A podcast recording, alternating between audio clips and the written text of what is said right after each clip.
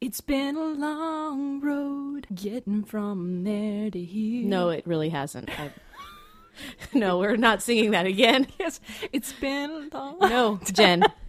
I don't think you understand. We're not ever, ever singing that again. Look what we've created. A monster. A monster, I tell you. playing it. I He know. likes it. People like us. They think it's funny. I know it is very funny. But that's not all we but are. my time is Okay. This is Angela. And that's Jen. And you've been listening to Treks and Sci-Fi. with Oh, our for- friend Rico. We forgot to say we're from the Anomaly Podcast. Doe. Crap. Hello, folks, and welcome to a new era in Treks and Sci-Fi, the 200s. Well, I, I guess that started last week. This is podcast 201, and uh, it is November the 30th, 2008. And of course, you're listening to Treks and Sci-Fi. Thanks to Jen and Angela for that great uh, little intro there that they did a while ago. That I can never uh, get enough of, and I think a lot of people that uh, have uh, commented on it uh, feel the same way. So, yes, we are going to be covering an Enterprise episode appropriately. Uh, the episode's from the third season. It's called North Star. I'm going to just uh, watch the episode, comment as we go, do one of those kind of shows. So uh, that should be good, and I'm looking forward to it. It's kind of a, a Western uh, type of uh, Enterprise episode. If you uh, have seen it, you'll know when we get into it what what it's all about. And if you haven't, well, it should be interesting for you. And what else? We've got a lot of Trek news. Uh, last week, of course, was Big Podcast 200, and uh, just had a lot of fun with that, and have had a lot of great uh, comments. Uh, and everyone seemed to really enjoy it. I had a great time doing it. It. Took a long time to put together, but we didn't really have any time last week to do any real uh, talk about the movie that much or Trek news in general. So, got some things to catch up on this week, and um, just the usual fun. I'm going to try to slip in a collectible review at the end uh, also. So. Uh, back to a kind of a normal format, and I hope you'll enjoy it. And to start us off, though, this week, rather than playing kind of a, a Trek music theme, we're going to play a uh, get us into the Christmas spirit. I'm probably going to play one of these maybe uh, each week on the podcast uh, for the next month or so. Uh, Rick Moyer, of course, a gr- good friend to the show. Uh, on the forums and always contributes things to the podcast, music, and, and other father and son reviews and all kinds of goodies. Uh, he's done a uh, very cool uh, Trekmas uh, CD. I'll talk more about that after I play this song uh, from him, which is called uh, Here Comes Enterprise. I'll be right back with the rest of the show. Captain's log supplemental. Fascinating. I'm Captain James Kirk, commanding this vessel. Comes Enterprise, here comes Enterprise, right through the Milky Way. Sulu and Chekov and all the crew going to warp today. Klaxons ringing, hurrah singing, all is groovy and bright. McCoy is resin and Scotty's drinking, cause the Enterprise flies tonight. Here comes Enterprise, here comes Enterprise, right through the Milky Way. It's got a bay full of torpedoes to fight the bad Klingons away. Hear those orders barked by Kirk, oh, what an earful they are. So run your fingers across the panel and set your course for the star. Mr. Sulu, Yes, sir. bring us about. Phaser banks were off, Captain. They activated themselves. I've cut back power, but we continue to gain momentum. I've saved just about everybody on this here ship. If the Enterprise had a heart, I'd save her too. Enterprise, here comes Enterprise, right through the Milky Way. Dilithium crystals in the chamber, powering it all the way. Spock and Kirk are going boldly, gaining perspective. So live your life like never before, cause they're following the Prime Directive. Here comes Enterprise, here comes Enterprise, right through the Milky Way. NCC 1701, complete with the shuttle bay. The bridge and sick bay on the ship, transporters and the brig.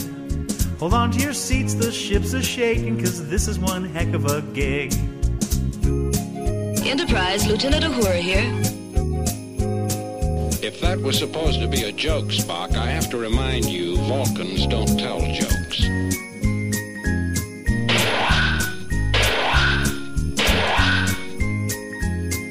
Captain, I don't understand. Comes Enterprise, here comes Enterprise, right through the Milky Way.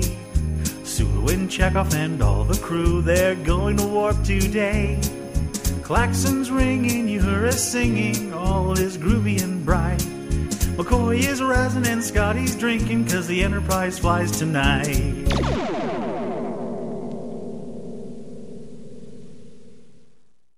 Well, thanks, Rick, for doing that. Uh, it's a, it's a great uh, song, and he's got so many other ones. Uh, these are all like Star Trek uh, themed Christmas songs.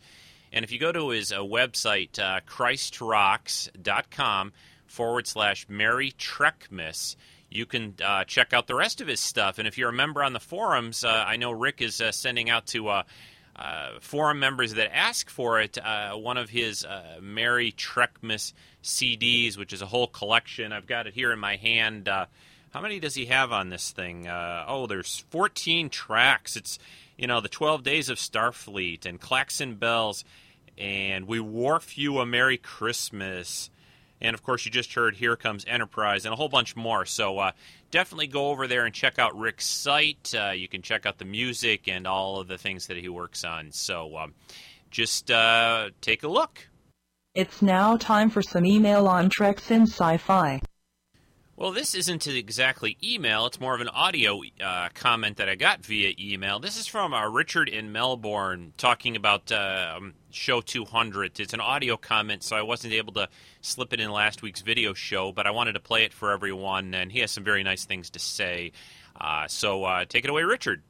G'day, Rico, and all the listeners of Treks in Sci Fi. This is Richard in Melbourne, Australia. First of all, I just wanted to say congratulations on reaching the 200 uh, show milestone. It's been really good listening and I've, I've enjoyed all of it, so keep up the good work. I just wanted to make a very short, small comment on the UK celebrity show I'm a Celebrity, Get Me Out of Here, which in this new season has George Takei in it, um, amongst others. Now, um, I'm sure some of the UK listeners might uh, comment on this as well, but uh, I've only watched a couple of episodes so far. But uh, George is is really fantastic in this show, um, and uh, no pun intended, but he gets into it with uh, gay abandon.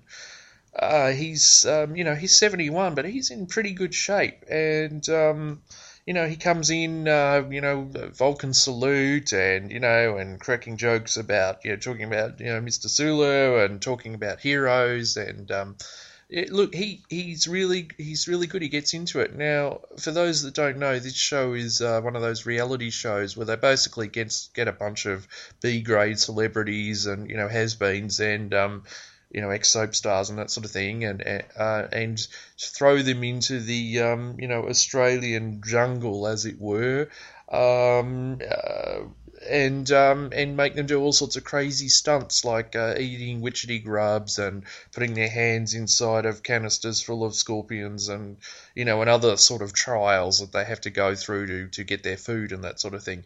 Anyway, look, mostly it's a it's a bit of fun and it's very popular, but um, as I said, George uh, really gets into it um, really well and, and has a great sense of humour. Um, but the, in terms of Treks in Sci-Fi, there was a very interesting um, conversation that they showed at, at one point where they started talking about the uh, Kirk Uhura um, you know, first interracial kiss thing, and they got on to the subject of him being gay in the 60s and, and that sort of thing.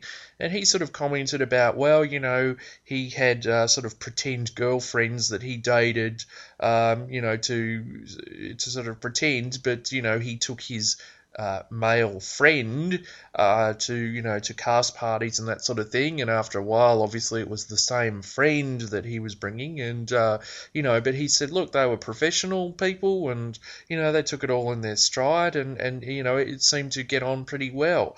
Now there was no comment, at least about you know Andy Shatner or, or whatever allegedly went on there. But um, now look, he was he was pretty good natured about it and, and seemed you know um, and pretty good. A few other gay people in the camp that he's in, so I mean there was a bit of bonding I guess going on there, and that was really good. Um, yeah, as I say, um, I think uh, check it out if you can. Perhaps uh, BT Airlines or something similar. Um, very interesting um, to see him on it, and and uh, like I say, seventy one, he's uh, he's you know pretty good and taking it all in his stride. So I've enjoyed it. So that's uh, I'm a celebrity. Get me out of here. Again, Rico, thank you for 200 shows. I've enjoyed it. Um, hope you do 200 more. Um, keep up the good work. Thanks. Well, thanks a lot, Richard, for those nice comments and the discussion about the George on that show, that reality-based show. Yeah, it's a little too bad. I, I haven't looked real thoroughly at all my cable channels and, and networks and to see if it's going to show over here anytime soon in the in the states. But I know uh, people on the forums uh, that are in the UK, like you mentioned, have been talking about it a bit and said that George is doing a pretty good job. And I think there's some clips you can see online, uh, YouTube, and those kind of places. Uh, you know, George has been a great guy uh, for Trek and for a lot of reasons over the years. He's always got a lot of energy. I remember seeing him at some conventions years ago. Actually, the very first convention that I went to when I was just uh, in in school, I think in high school still at the time, he was in the Detroit area, and I think it was again, like I said, when I really first got into Trek, one of the first cons I went to. He was, I think, the biggest Trek star uh, that was at this convention that was in the Detroit area, and I'll always remember uh, that you know being the first time that I went to one of these, and he was just so friendly with the audience and, and, and so genuinely nice, and you know I think that's uh, just shows a lot of the kind of character and the kind of person that he is. Uh, it's just uh, a, a, testament to him, I think, uh, of what a nice guy he really is, and uh, you know he just uh, he, he's a great guy, and, and man, his laugh. Anytime you ever see him in person, that that laugh just you can't help but smile when you hear it. So I'm glad that he's doing a good job and he's having a lot of fun on that show. And yeah, he was. I I remember at other conventions, he's always talking about you know how he would be. He was doing marathons and running and staying in shape. Uh, you know, so he's definitely tried very hard over the years to uh, to stay in, in top forms, and it shows definitely. So, thanks again, Richard. Uh, great to hear from you.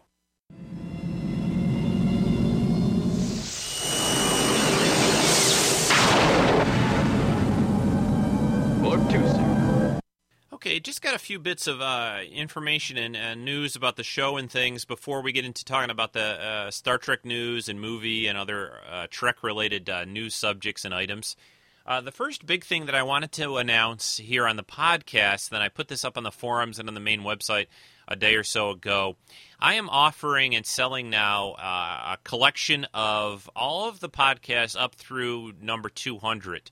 That would start ba- back with, you know, sort of podcast zero, the beta show, which I kind of tested things out on all the way up through 200, all the video shows, and also a little special little bonus video will be on this set. It's going to be a couple of DVDs. Now, I don't want to confuse people. This is just the audio uh, and the video cast shows. It's not like you can stick it in your v- your your DVD player and play it on your TV or something like that.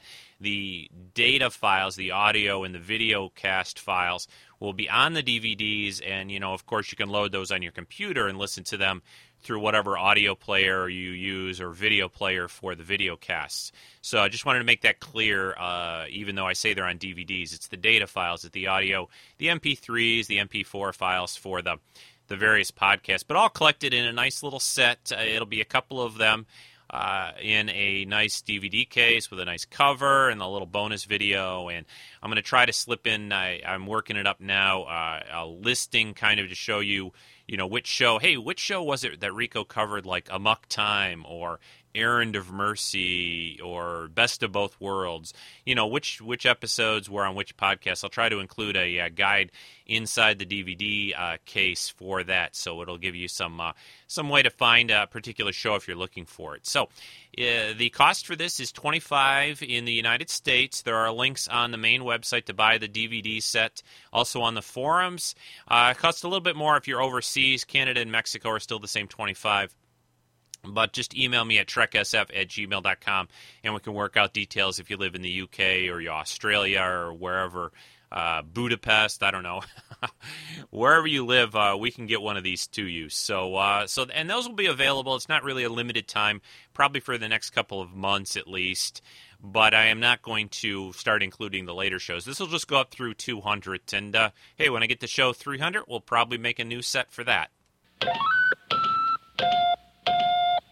Okay, let's talk uh, Trek movie just uh, briefly. A few things, a few uh, comments about this. It looks like uh, that JJ's got this. uh, I guess it's around a half hour long. He's showing various clips along with the uh, trailers in a few for a few different people, and there's a lot of commentary about that. I've been trying to avoid reading most of the people's comments about that because as as even just the couple minute trailer came out and this longer preview that he's showing to select press and people around uh, the country. I think he did one maybe in, in Los Angeles and maybe I think another one in New York. Uh, more and more of the story itself and the various scenes that make up the uh, the whole movie are, are, you know, they're all being revealed now here, still about six months approximately away from the film, and it, you know, kind of, uh, I guess it's more like five months. Well, whatever, it doesn't matter. Um, it, it kind of bothers me a little bit that that you know, for somebody who is very secretive, all of a sudden it's like slam, you know, and I and it's just probably a matter of time, and maybe it's already out there that this uh, 30 minute preview uh, selection of clips is available on torrents and on the internet. And, uh, I, you know, I'm, I'm just a little surprised. I mean, uh, the trailer was great, and, and you can kind of deduce a few things from it to a small degree, but I think it did what it needed to do, get everyone interested. Even non Trek fans seem to be pretty pumped after seeing the trailer. But but all this extra footage and learning so much about the movie and the story, I just think will be diluting the the experience. I, I mean, I know there's people that it doesn't bother and they go out there and they find every little tidbit.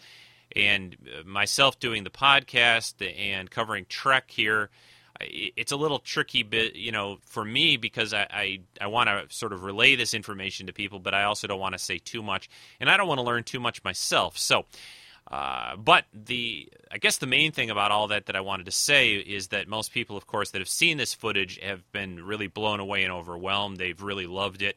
I've heard nothing but positive comments uh, in the little bit that I've I've managed to pick up without reading every little detail. Like, oh yeah, they showed this scene where where Kirk, you know, has this dog and and he goes to the, you know, whatever the park and they play, you know, whatever. I, you know, it's uh, it, it's just there's only so much I really want to learn right now. I guess is the bottom line. So. Uh, but anyway, that's that. Uh, the other uh, couple little tidbits about the movie. It looks like it could end up in IMAX theaters, which is not too surprising, although it was not uh, filmed in that kind of a format. So it will be have to be sort of expanded into IMAX. I, am not an expert on how that'll all work out. I'm sure it'll be amazing to see it on that kind of a screen.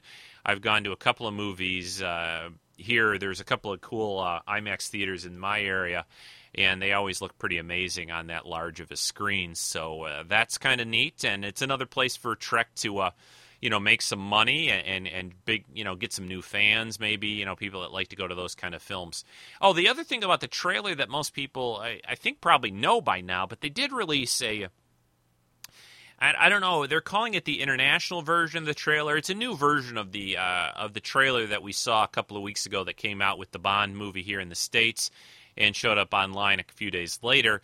The uh, the big change in the trailer with this, they edited it just a little different, but the biggest thing that got added in at the very end, you get to see Leonard Nimoy playing Spock, of course, which this was announced way back when the movie was first, uh, uh, you know, release, you know, re- not uh, released, excuse me, announced when they first talked about it. They they said Nimoy was going to be in it as Spock, of course. So this is not a great surprise. I was actually, I think I mentioned even on the podcast previous, was surprised when the trailer first came out that they didn't have a quick flash of him in it. So hey, maybe they listened to the show. I don't know. Maybe JJ said, you know, Rico's right. You know, we really should put Spock in this trailer. I mean, what are we thinking? We got Nimoy in this movie, and we don't put a quick shot of him in it, and it's at the very end of the trailer, the new version. So check that out uh, when you get a chance. And just one more bit of uh, Trek related news. There was some new online, uh, of course, uh, on the internet uh, screenshots from the Star Trek Online massively multiplayer game that will be coming out. Uh, this is being done by Cryptic Studios. Now they're talking about a late uh, 2009 launch for this game. They, you know, last summer, I believe it was August at the big Trek convention in Vegas. They talked about it being, you know, several years away. Now they're saying, you know, from the time they said that, it's going to be out late 2009, which should just be a year later. So I don't know what's what the heck is going on. You know, why? What's going on? Uh, I'm a little bit frightened that they're pushing it to get it out that fast, maybe in conjunction with the new movie. I don't know. You know, it's it's possible that they've got a lot more done and it's going more smoothly than they thought. Uh, I uh, definitely would be one that would try out this game. I'm a big World of Warcraft player. I love that game. And being Star Trek in an online MMO game, I mean, is just right up my alley. I just hope it turns out well. I think it's going to be a very tricky prospect overall. I've talked a little bit about it before. But we will uh, try to keep everyone informed and updated. But you can see some um, new images of uh, the game itself. I will try to link that and uh, everything, uh, of course, as I usually talk about them and go through things on the podcast. Uh, I will link that in the uh, podcast notes for the week. So check that out. The uh, Star Trek Online game coming sooner than we had thought. Our host, Rico, will be right back with more sci fi goodness on Treks in Sci Fi.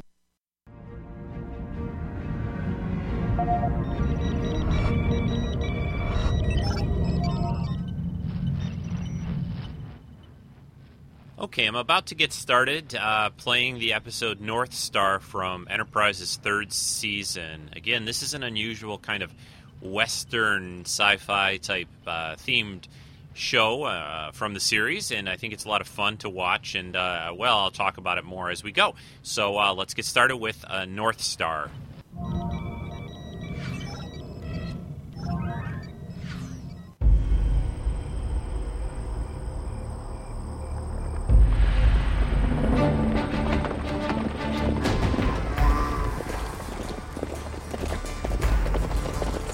Course, this episode starts out a little unusual. There's a group of guys on horses coming down a street uh, to a tree, swinging a rope across it.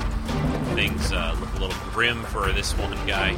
He's getting a noose put around his neck, and uh, everyone's like, Any "Let me last see word? this. What's going on? Go this isn't hell. Trek, is it?" Didn't know Skags believed in hell.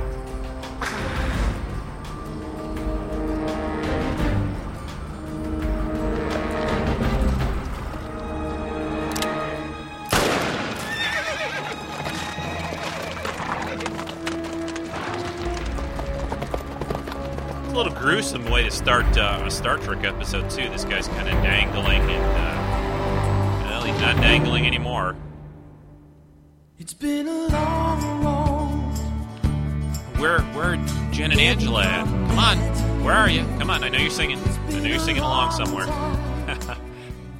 All right, this episode again is uh, called North Star from season three of Enterprise. This, uh, of course, was the the whole season long arc uh, uh, against the Xindi and trying to find the weapon. But this episode kind of is a little unique. It kind of is separate. Let me give you some of the uh, particulars. Let's see here, pulling up my uh, cheat sheet. so this one's directed by a guy named uh, David Straight, Straight, Strat, uh, written by David A. Goodman.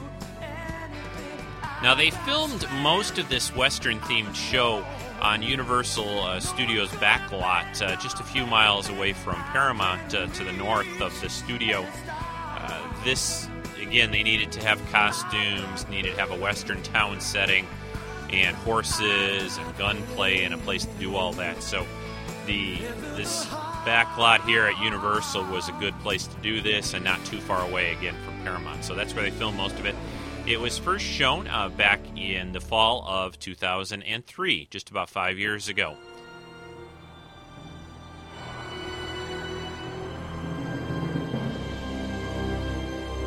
Okay, now we're back to the episode. There's this guy, he's in a pine box here. Who's paying for the box?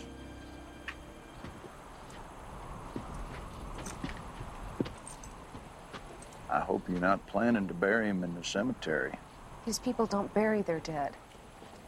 But I wouldn't expect you to know that. I'm sorry I didn't get there in time to stop. him. What difference would it have made? He'd have gotten a trial. And the same people that lynched him would have been sitting on the jury. Bethany. He killed a man. Self defense or not, that's a hanging offense for a skag. That guy that you're uh, hearing there is uh, also somebody who's been on uh, the show uh, 24. I believe the actor's name is Glenn Morshower. I think that's the right one I've got. Uh, you'll recognize his voice, though, if you're a fan of 24. Oh, now we see Archer and T'Pol in sort of Western gear. What have you got? I've confirmed that they're human. Their DNA is a perfect match. Pretty authentic, Captain. Right down in the spittoons. And the hangings. If these people are from Earth, how the hell did they get here? Now we've got Trip there as well. Archer well. Enterprise report. We've scanned 90% of the surface. The human settlements are clustered within a few hundred kilometers of your location. About 6,000 people. And the aliens? Fewer than a thousand. Their closest encampment is 10 kilometers northwest of your present position. Any signs of technology? Energy signatures, vessels? None, sir. Our quantum scans put the earliest structures at over 250 years old. That sounds about right. But they're all constructed of materials indigenous to the planet. Acknowledged. Would you go check out that alien settlement? See what you can find. There's no telling how anyone would react if they find out who we really are. Keep a low profile. Aye, sir. Yeah, Scott Bakula especially, I think, looks uh, you know really right for this kind of a part. The, you know, long trench coat and hat and everything. He's uh, he's done, I think, a few westerns over the years. I think he'd be uh, good to do some more. And westerns for movies have become a I little bit so. more, well, maybe Need a not super popular, but they're out there. What happened to yours? Excuse me? It's a long way from the next town. How'd you get here? Our horses perished several miles north of your town from heat exhaustion. Well, you're lucky the Sun Vipers didn't get you. or those Skags.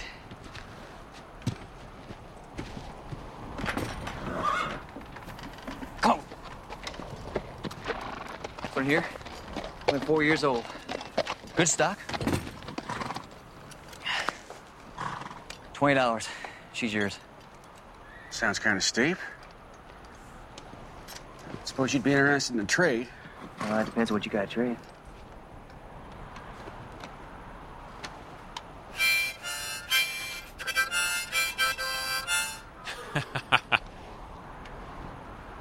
I haven't seen one of these in years. Look, uh, I know it's not worth a horse, but we only need him for a couple hours. We just want to ride out, grab our gear. We'll be back before you know it. Well, how about I leave my gun for collateral?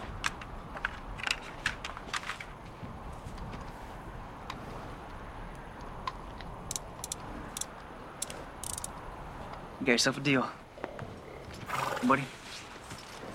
Go on. Go on, girl. T'Pol's reaction here to this horse, she's like really uh, almost scared. She's kind of backing up. It's pretty funny. I like that.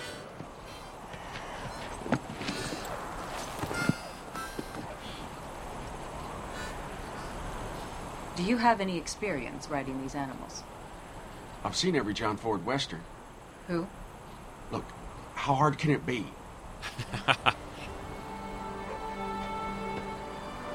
Now he's uh, motioning for her to get up on the horse, hooking her up, and uh, Better hold on.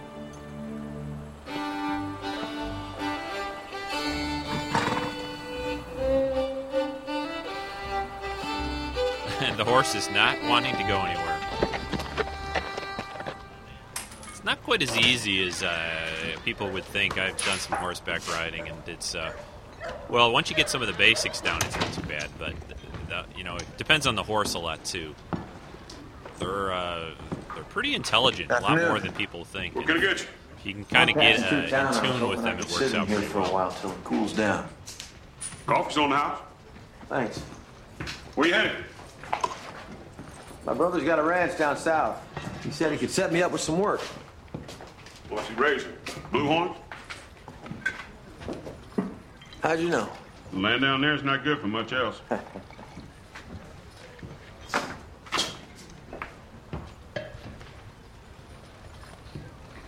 See the resemblance?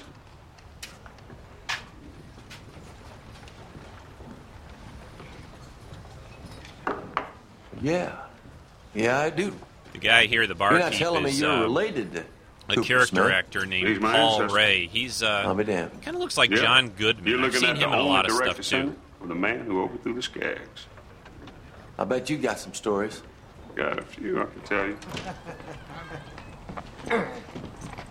Now in, of course, walks some of the bad guys of the town. They're uh, Friends of yours? the ones that hung Not the guy at the beginning. How about a little service? What'll it be?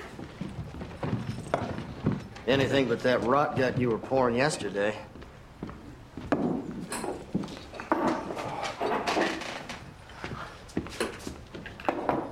Why don't you join us?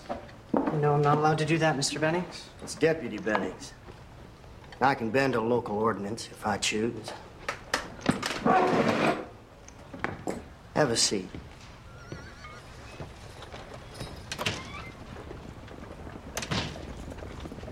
I imagine you could use a drink after what happened last night.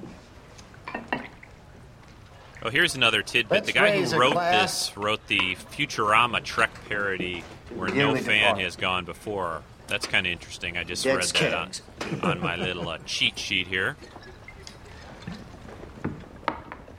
Drink up.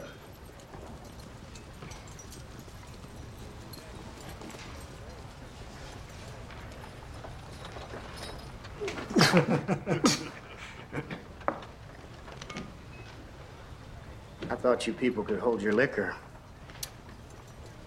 Your friend had a few in him the night he killed Clay Stanton. He didn't drink. Beg your pardon?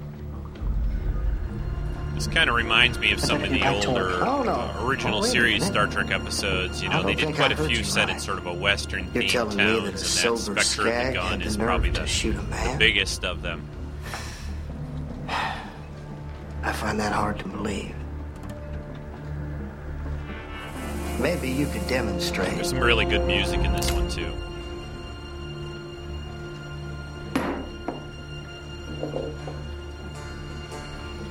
Archer's just kind of keeping an eye on what's going on here, and uh,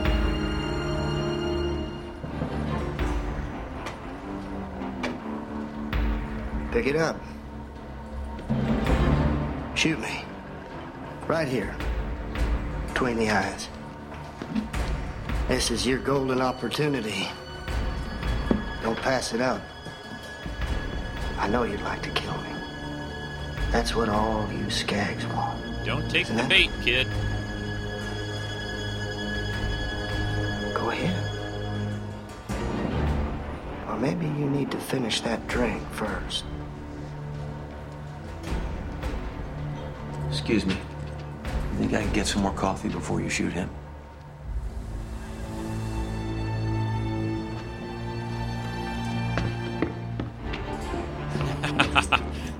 Nice move. I like it. Who the hell are you? Name's Archer. Well, Mr. Archer, you could learn a thing or two about manners.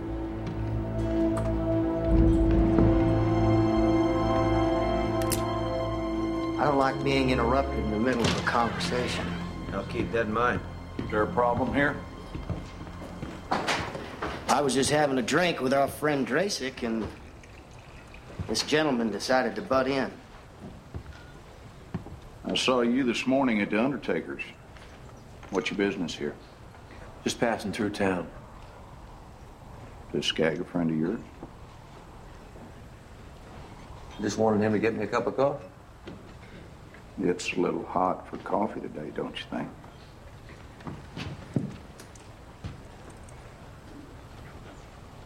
Maybe you're right. Been a pleasure.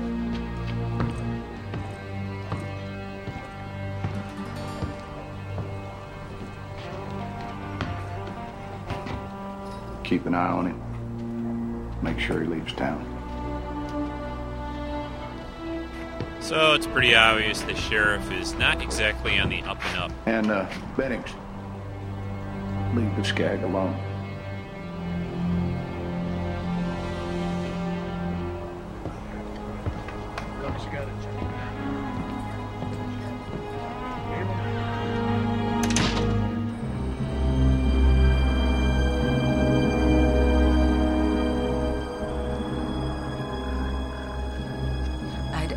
This vessel has been here for at least two centuries. Where are you going? The captain said to learn whatever we could. He also said to keep a low profile. I plan to.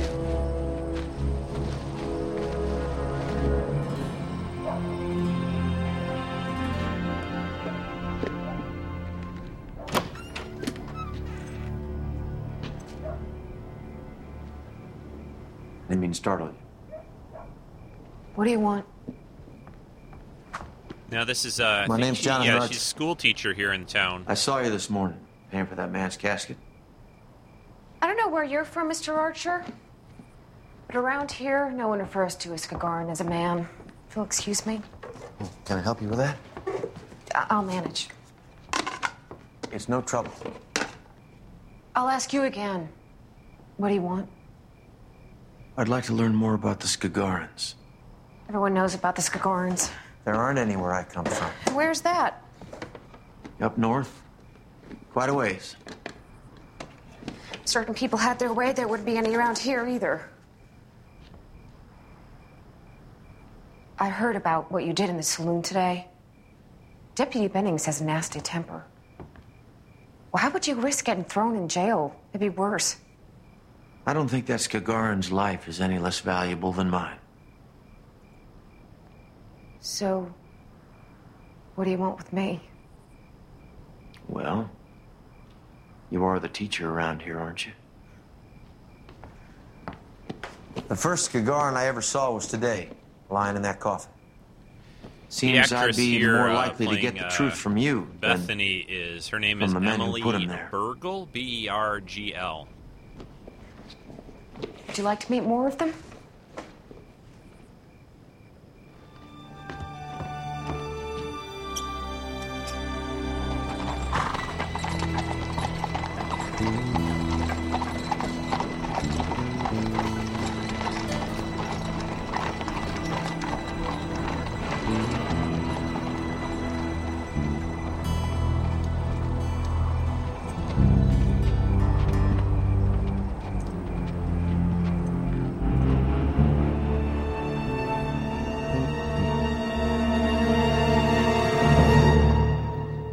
Just kind of showed the bad guys in town again there.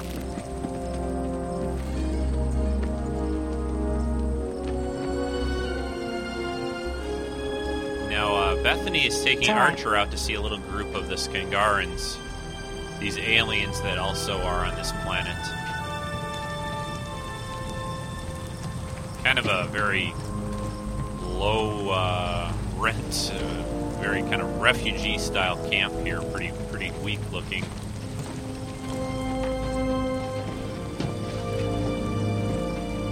There's also sort of a crashed piece of ship here. Bethany. These are the friends I told you about. And now uh, Archer too? meets up with T'Pol and Trip again. That's correct. The children will be here soon. Said you wanted to learn something, Mr. Archer. Welcome to stay for the lesson. Thanks. Kind of late at night to be teaching school. It's illegal to teach Skagorn. She kind of reminds me of, uh, you know, kind of Edith Keeler a little bit from City on the Edge of Forever. You know, kind of just doing her own thing, What's even though of it's not exactly Uh, We found these in the data module. thought of very well. You know, Edith, of course, helping the, the poor during the You're not coming with. Depression and talking about a better future. Here, missed my first day of school. This teacher is teaching these aliens that, of course, the town hates, and doing something that would get her pretty much thrown in jail or if even maybe killed.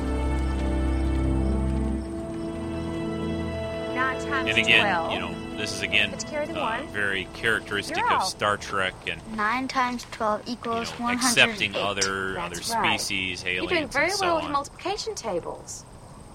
Tomorrow night, we'll start with something a little more challenging long division.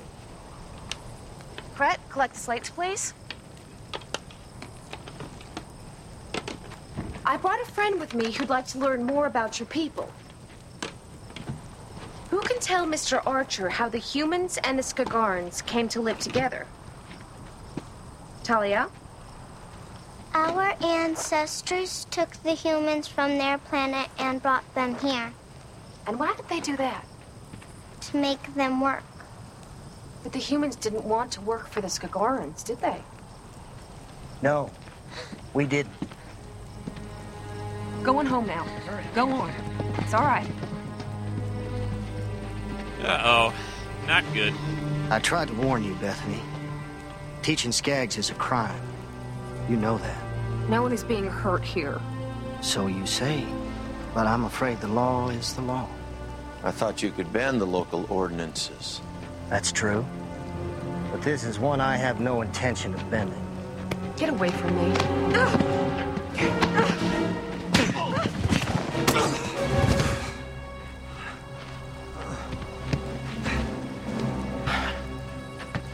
Sheriff gave you a chance to leave town. You should have taken it.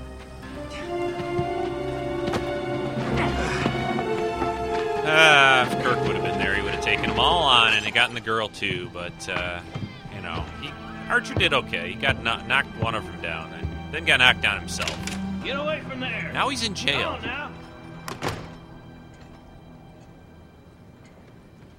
Best I can do. Thanks. What's gonna happen to you now? Don't worry. It's the first time the sheriff and I haven't seen eye to eye. You didn't get to finish your lesson.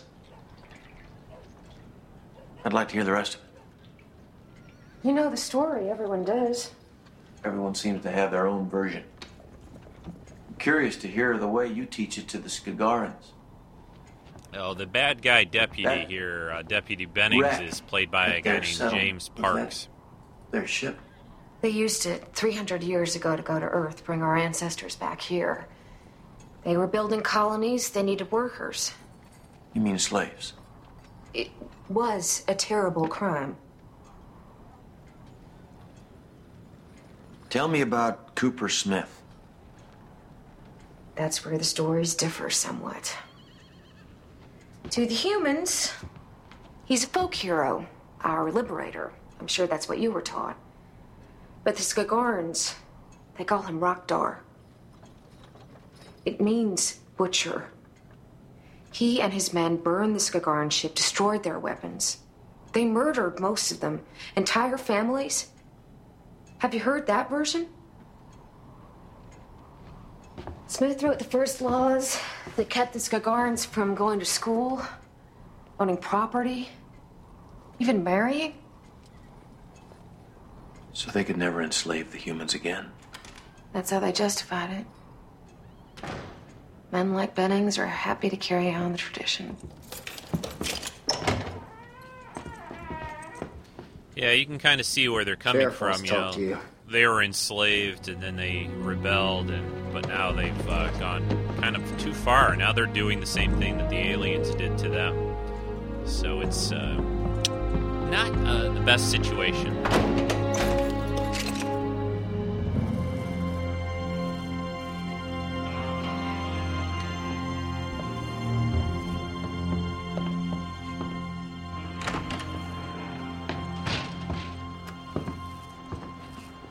For a shave, Mr. Archer? No, thanks. You sure? There's nothing like a barber shave to make a man feel civilized. I feel civilized enough. Well, suit yourself. Thanks, Henry. Anytime, Sheriff. Have a seat.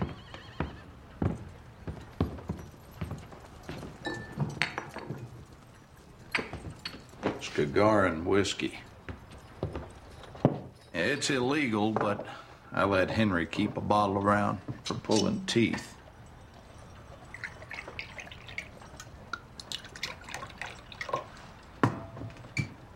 Packs a hell of a wallop.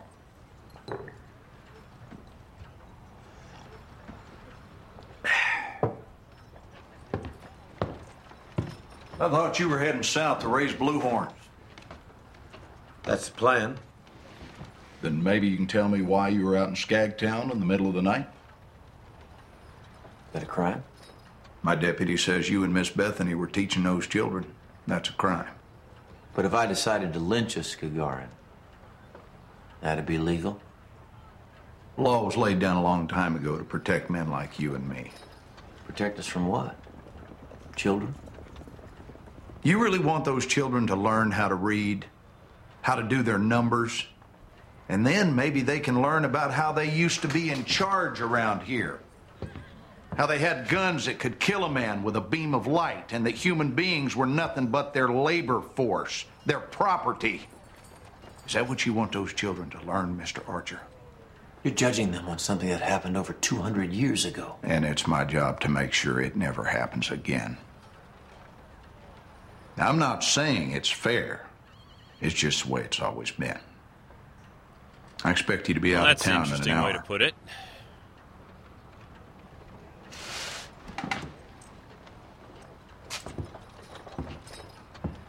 What's going to happen to Bethany? She's been warned. She knew the consequences. Minimum sentence is 10 years.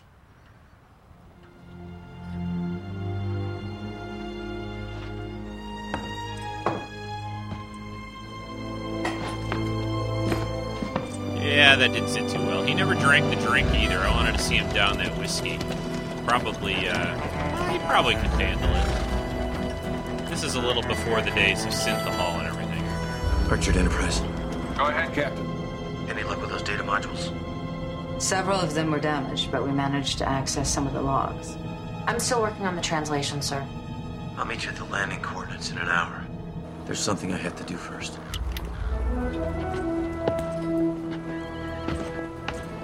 One little glitch there that I don't quite get. You know, when he was in the jail cell, I'm sure they took away his gun and everything, but they didn't really search him and grab his communicator or anything like that. That's kind of a, eh, a little hard to believe.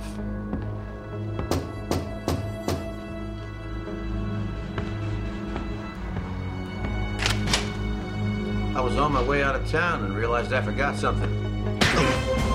That's a little better.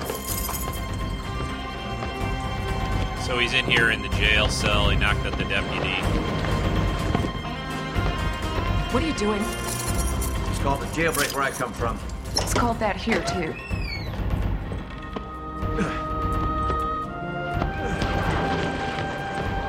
Where do you expect me to go?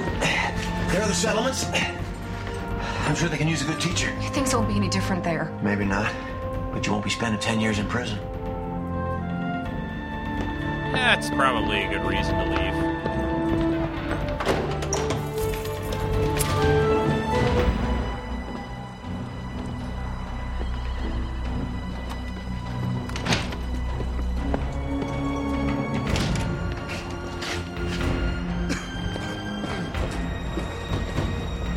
It was Archer. Of course it was.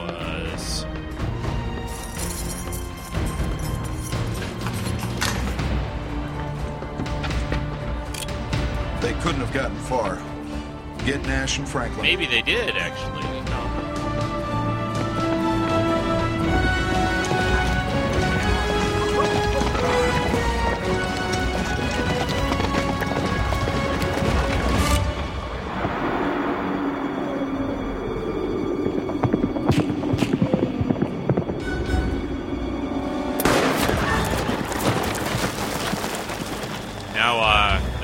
Deputy guy shot Bethany, and then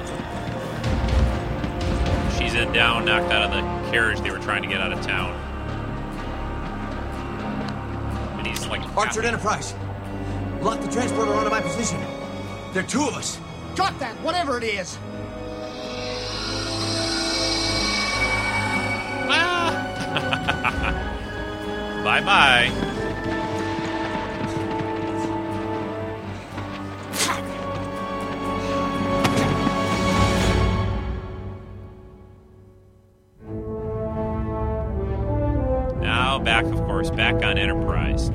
Get some things done.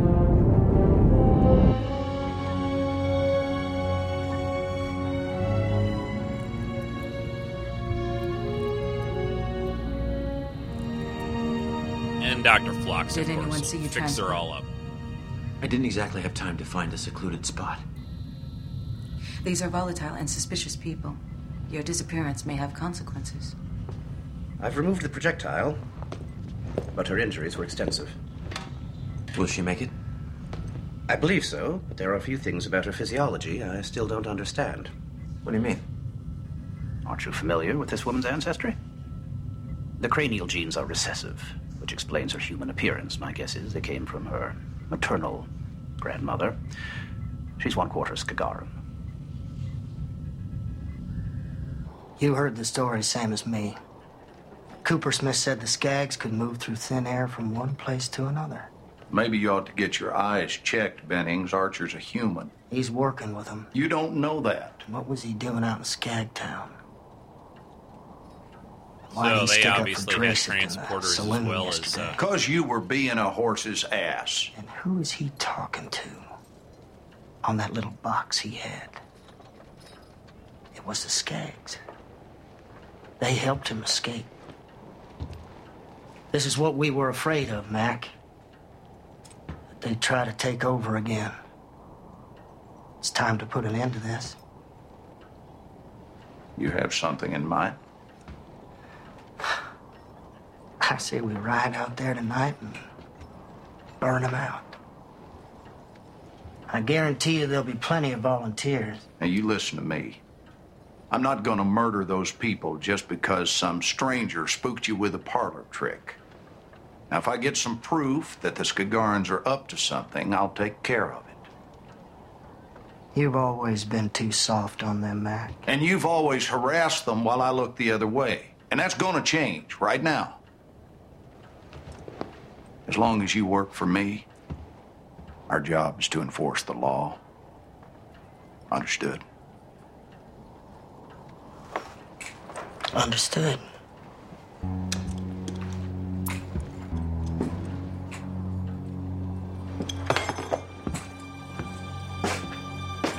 So he dropped his little deputy badge on the ground. So I guess uh, he doesn't work for him anymore. And uh, The story she told you was basically true, Captain. The Skagaran ship brought them here to provide labor for a colony they were trying to establish. They apparently found the humans suited to survive in this environment. There are a lot of reports of disciplinary problems, and then six months after they arrive, the logs end. They kidnapped the wrong people. So what do we do? They're humans. We can't just leave them here. We can't transport 6,000 people back to Earth. Once we've dealt with the Xindi, we'll come back here. Do what we can to help them. For now, they deserve to know that Earth hasn't abandoned them.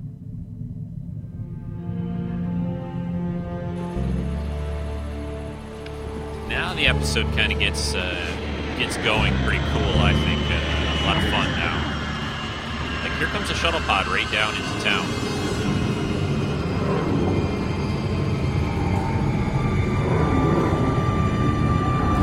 And of course, for for a bunch of humans from the west who thought that this was only uh, Skagarans who could do these kinds of things, it scares them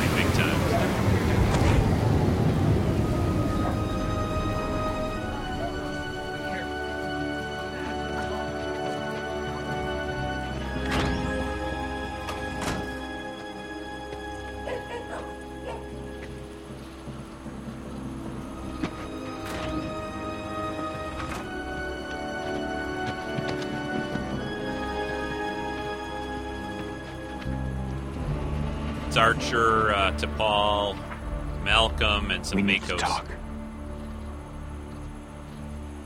And you were born there? I was born in upstate New York. Spent most of my adult life in San Francisco, though. You've heard of San Francisco? Pacific Coast. Why didn't you tell us who you were? Wasn't sure how you'd react. We thought we'd better get the lay of the land first. I can't say I blame you. And part of me never believed Earth even existed. I thought it was something people made up because they couldn't stand living here. You taking us back? We can't. Not right now. Anyway, our ship isn't big enough. Someday we'll come back for you. You you realize it's not the same world your ancestors left. A lot's changed in 300 years. You're telling me. We've moved past things like intolerance, prejudice. The Skagarans abducted my ancestors, Captain. Turned them into slaves. That was a long time ago. Now, we tend to have long memory when it comes to that sort of thing.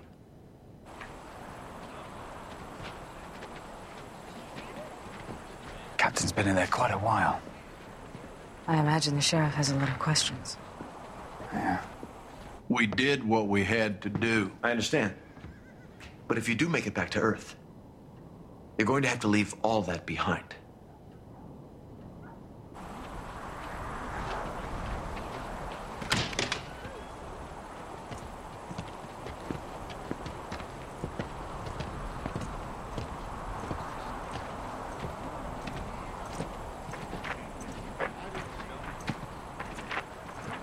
It's all right. So they're out back out in These the, folks aren't going to hurt anybody.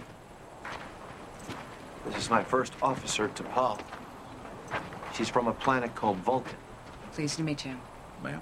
Dr. Phlox reports that his patient is doing much better. Good. I thought we'd bring Mr. McCready.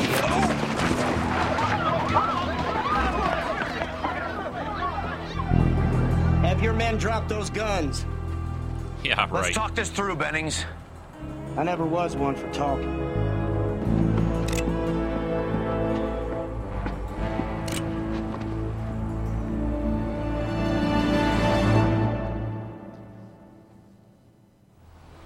Trust me, you don't want to pick a fight with us, Deputy.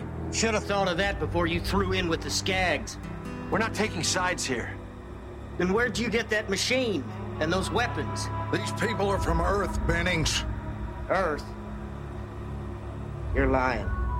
I can prove it to you. Just give me a chance.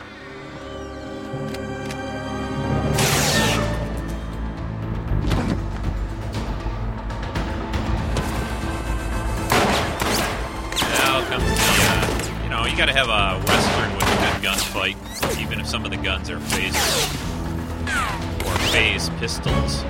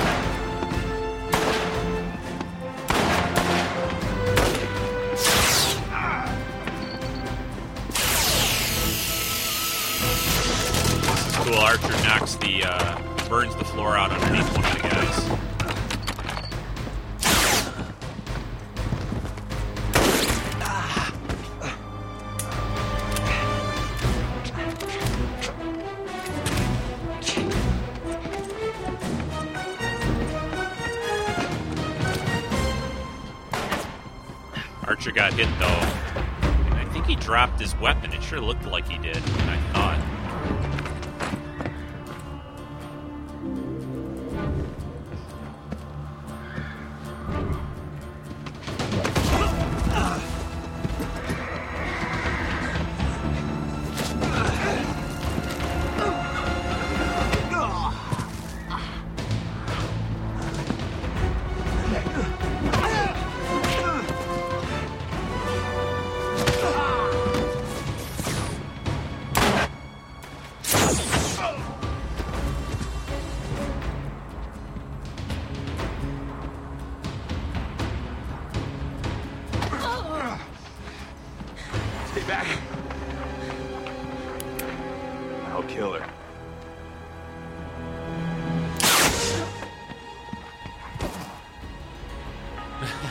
Malcolm just flashed that ball.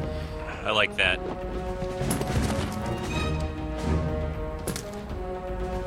Secure the area. Find the captain.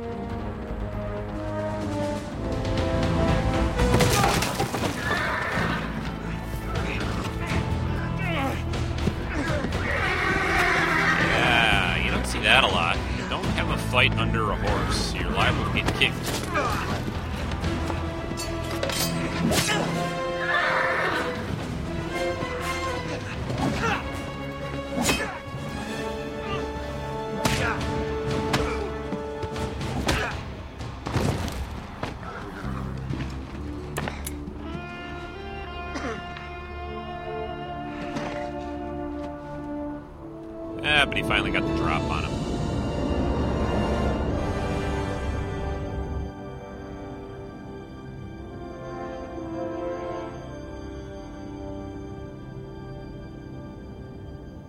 Too high to see it, but your town is down there.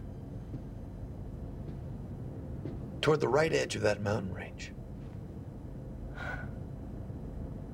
How you feeling? I feel fine. Not even a scar. Dr. Phlox does excellent work. You must think we're barbaric. All the things humanity's accomplished, building ships like this, traveling to other worlds. And we're still down there shooting each other. The progress on Earth, it didn't happen overnight. But it was progress all the same. You've managed to change.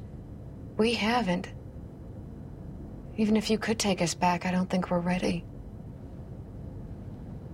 It may be a while before we're able to start sending ships here.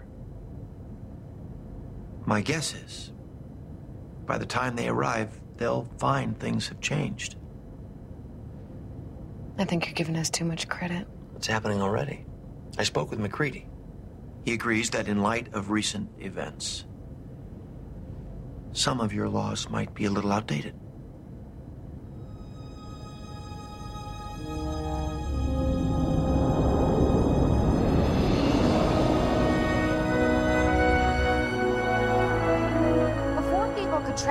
Through space to other planets, they had to get off the ground first.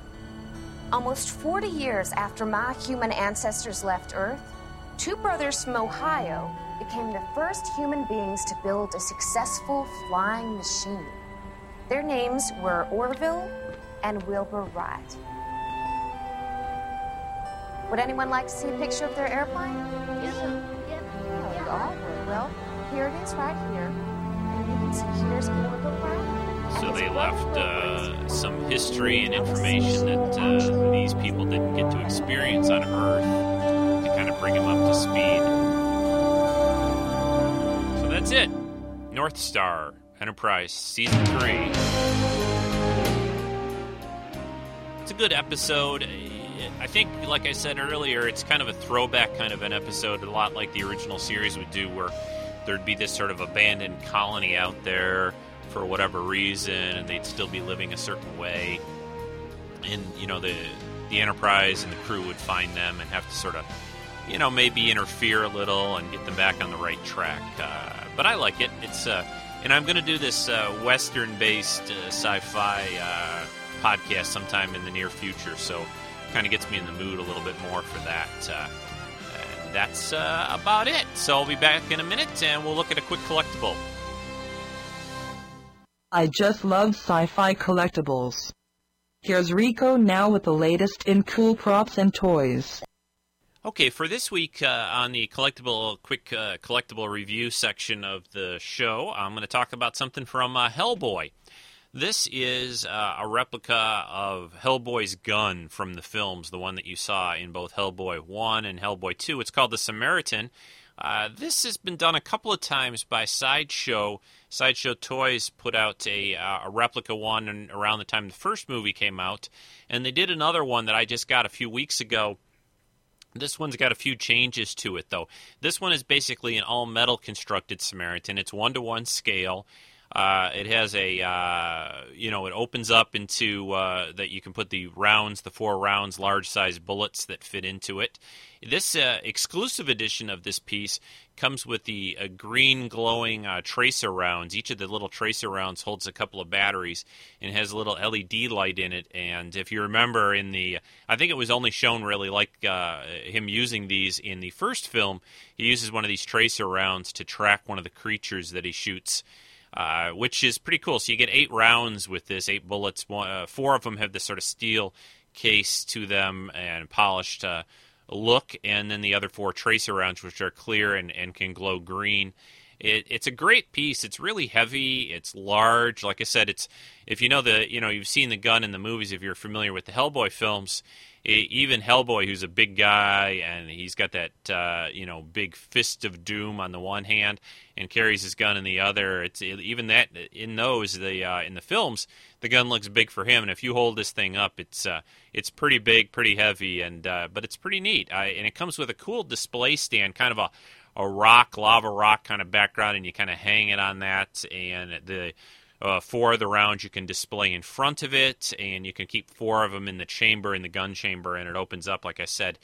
Of course, it doesn't really do anything. It doesn't shoot or, or, or anything like that. But, uh, you know, prop replicas, they've had to be pretty careful with gun type replicas over the last few years, of course, with just, you know, regulations and people doing silly things, I guess. I don't know. They worry about somebody walking into a store with some kind of replica weapon and, uh, you know, trying something. But I, I don't know. This thing doesn't look at all like a real gun, but uh, it's a very cool piece. Not at all cheap, I have to say. Uh, I actually uh, I had the previous version of it, and I. Uh, which I don't usually do this a lot, but I sold off my previous version uh, in order to basically buy the new version with the tracer rounds and metal construction in in probably a, a much nicer, cooler base, I think too. So uh, I'm glad I did uh, this one. If you're going to only own one of these, this one's a cool one, and I think it's still available. I'll have to check Sideshow's site again. I think the exclusive edition is sold out that comes with the tracer rounds, but the regular edition is, still available. You probably could find a exclusive edition on eBay as well, but I'll, I'll check the the site up uh, when I put up the podcast notes and links uh, into the uh, notes for this week and, and talk about that as well. But it's a great piece. If you're a fan of Hellboy and you have the uh, the money, definitely pick it up. Uh, these things are, are really cool to own, I think at least, and uh, it's a great uh, looking replica. They do a nice job at the weathering, I think. Some people are kind of not uh, super happy with the way they did that. They would have preferred it be more you know, like a painted metal piece, and then they kind of scraped it up a little bit more. That's kind of painted on weathering with silver, uh, kind of dry brush technique. But I think they did a pretty good job. The only probably thing I wish they would have done, although the, the grips are not bad, but they're not real wood grips on it. I believe there's some kind of a resin or plastic and they're painted. But I think they look pretty good and feel pretty good. Uh, it would have been nice if we had some real wood grips on it. That's probably the only thing I would have uh, liked to have seen. But other than that, it's a cool piece, The Samaritan from uh, Hellboy. Well, folks, that brings us to another end of a Treks in Sci-Fi podcast. Uh, I hope you enjoyed this week. Uh, I'm glad to uh, continue to uh, be able to entertain you with Star Trek and sci-fi things. Hopefully, I, I uh, gave you a few things uh, new that you didn't know about the episode North Star and a few other tidbits related to Trek and other things. So I hope you enjoyed this week.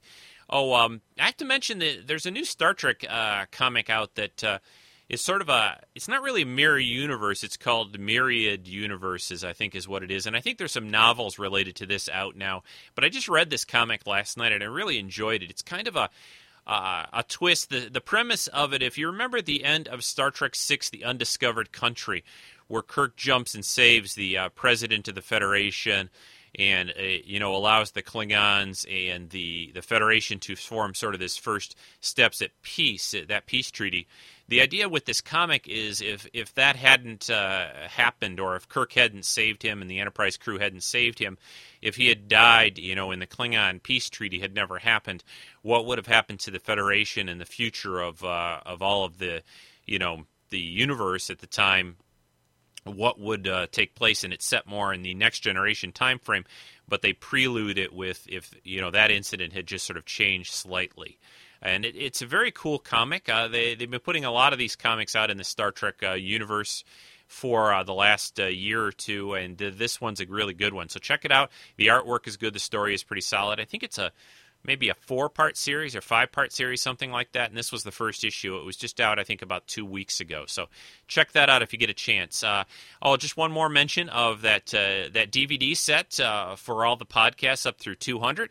Check out the main site if you want to order that via PayPal. There's some links there, also on the forums. And I think uh, that covers it. Oh, you can also, if you'd ever like to uh, donate to the show, uh, that's always appreciated. Walter, I got a donation from you just, uh, I think, in the last few days, last week. I really appreciate that. Uh, you're a good friend of the show, and always great to to get in more donations and help pay for you know all the costs involved here, and just uh, help offset that. So there are links up always on the main page for that as well. And uh, I think that's it. I'm going to get out of here, edit up the show, and get it posted up online.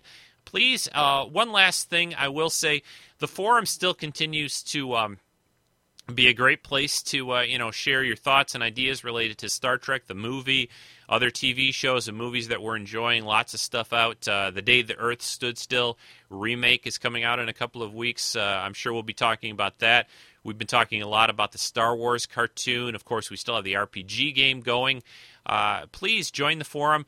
To do that, though, right now, please send me an email at treksf at gmail.com and I will set you up with a, an account. So we're still having some issues with people applying to the forum that aren't exactly on the up and up. So I'm kind of keeping the kind of automatic registration closed for a little bit longer for right now. But you can always join up. Just send me a real email and let me know uh, the name you'd like on the forum, and I can hook you up and get you started there because uh, we have a lot of fun and it's a great group. So you should check it out. So that is it. Next week, though, on the show, we will be covering Superman. We will be covering Superman in movie, TV a little bit on the comic history, but mostly related to the more movie and TV incarnations of Superman. So if you have some comments about the Man of Steel, uh, please send those in. Oh gosh, and uh, this slipped by me. I am very much. Uh, I should have put it earlier in the podcast. I'm sorry about this, but I am going to end the show and then play some little theme music with uh, Rick Moyer's comments about the episode. North Star, and also follow that up with uh, Mike uh, from the UK's comments about that. So I'll play those at the end here, and then we'll follow that with the ending music to the podcast. Sorry, guys, I, I, I got ahead of myself a little bit. I knew I was forgetting something. I'll figure out this podcast thing one of these days. So, uh, but I'm getting out of here. Take it away, Rick and Mike, uh, on North Star, and then I will talk to everyone again next week. Uh, stay tuned though for their comments, and I will talk to you again all soon. Bye bye. Hey Rico, this is Rick Moyer from Aberdeen. Wanted to uh, give a quick audio comment on the episode of Enterprise called North Star. This episode was really quite a fun episode, even though the tone of it was a little dark and the there was a real moral message in it. I still really enjoyed the episode. It, re- it, it reminded me of uh, Fistful of Datas from uh, TNG. It also reminded me of Westworld a little bit. I really liked that science fiction classic Westworld. Thought that was kind of fun and um, just the science fiction type of things, or Firefly stuff like that, where they use a Western motif but have the science fiction element.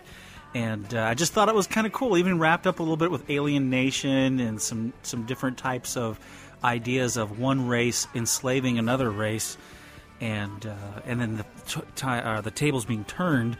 And it was just a really cool episode. Really enjoyed it. It was fun to see the characters in in different. Um, costumes and see him slinging guns. It can be complete with a, a gunfight at the end, the whole schmear. Very, very uh, exciting episode, and I thought they did a great job on Enterprise with that. Um, of course, uh, it was really fun to see the sheriff in that. Uh, uh we all know him from 24, Glenn uh, Morshower, and I kind of enjoyed watching him. It's kind of fun to see Aaron as the sheriff, even though he did Enterprise first, I believe and then he did the role on 24. So that was kind of fun. Anyway, very very exciting. So uh, great job, and uh, thanks for reviewing North Star. Um, let me see. Um, how many stars would I give North Star? From one to five, I'd give North Star up at a four because I thought it was a great Enterprise episode with lots of cool action, and it was fun just to get out of the regular um, Enterprise um, sets and go back into uh, like an, an old western town. Very cool. Good moral at the end. We shouldn't be enslaving people, and we should all get along. And uh, it was very cool. So that's my take on it. Thanks, Rico, for reviewing it. Uh, see you guys next week. Working. Hey Rico, Mike from London. Just a quick comment on today's episode North Star. I always remember it from when it aired. I don't think it did particularly much for the story, but I remember it's been quite fun. I know in reviews and things it's been compared to the 37s or the 47s or whatever the one early season 2 Voyager was, where we found another set of humans stuck on a planet, though those ones seem to at least advance technologically, whereas this lot still look to be cowboys. But the one thing I remember this for, and it's probably unique in Star Trek history, is that, as far as I know, it's the only episode of Star Trek ever to have been edited for violence prior to being aired on UK television. I think there's there's some scene down the end where Archer gets shot in the shoulder or something like that, and we didn't see that. We saw something running up to him being injured, and then after that having a bad arm, but not the action in the middle that caused it. I don't think it's ever happened before. I don't think it ever happened since. So, if you want something unique on this episode, then there you go. Thanks. Transfer of data is complete. You've been listening to Treks in Sci-Fi, your weekly dose of geeky goodness and sci-fi entertainment news. This podcast copyright 2008, Rico Dawson.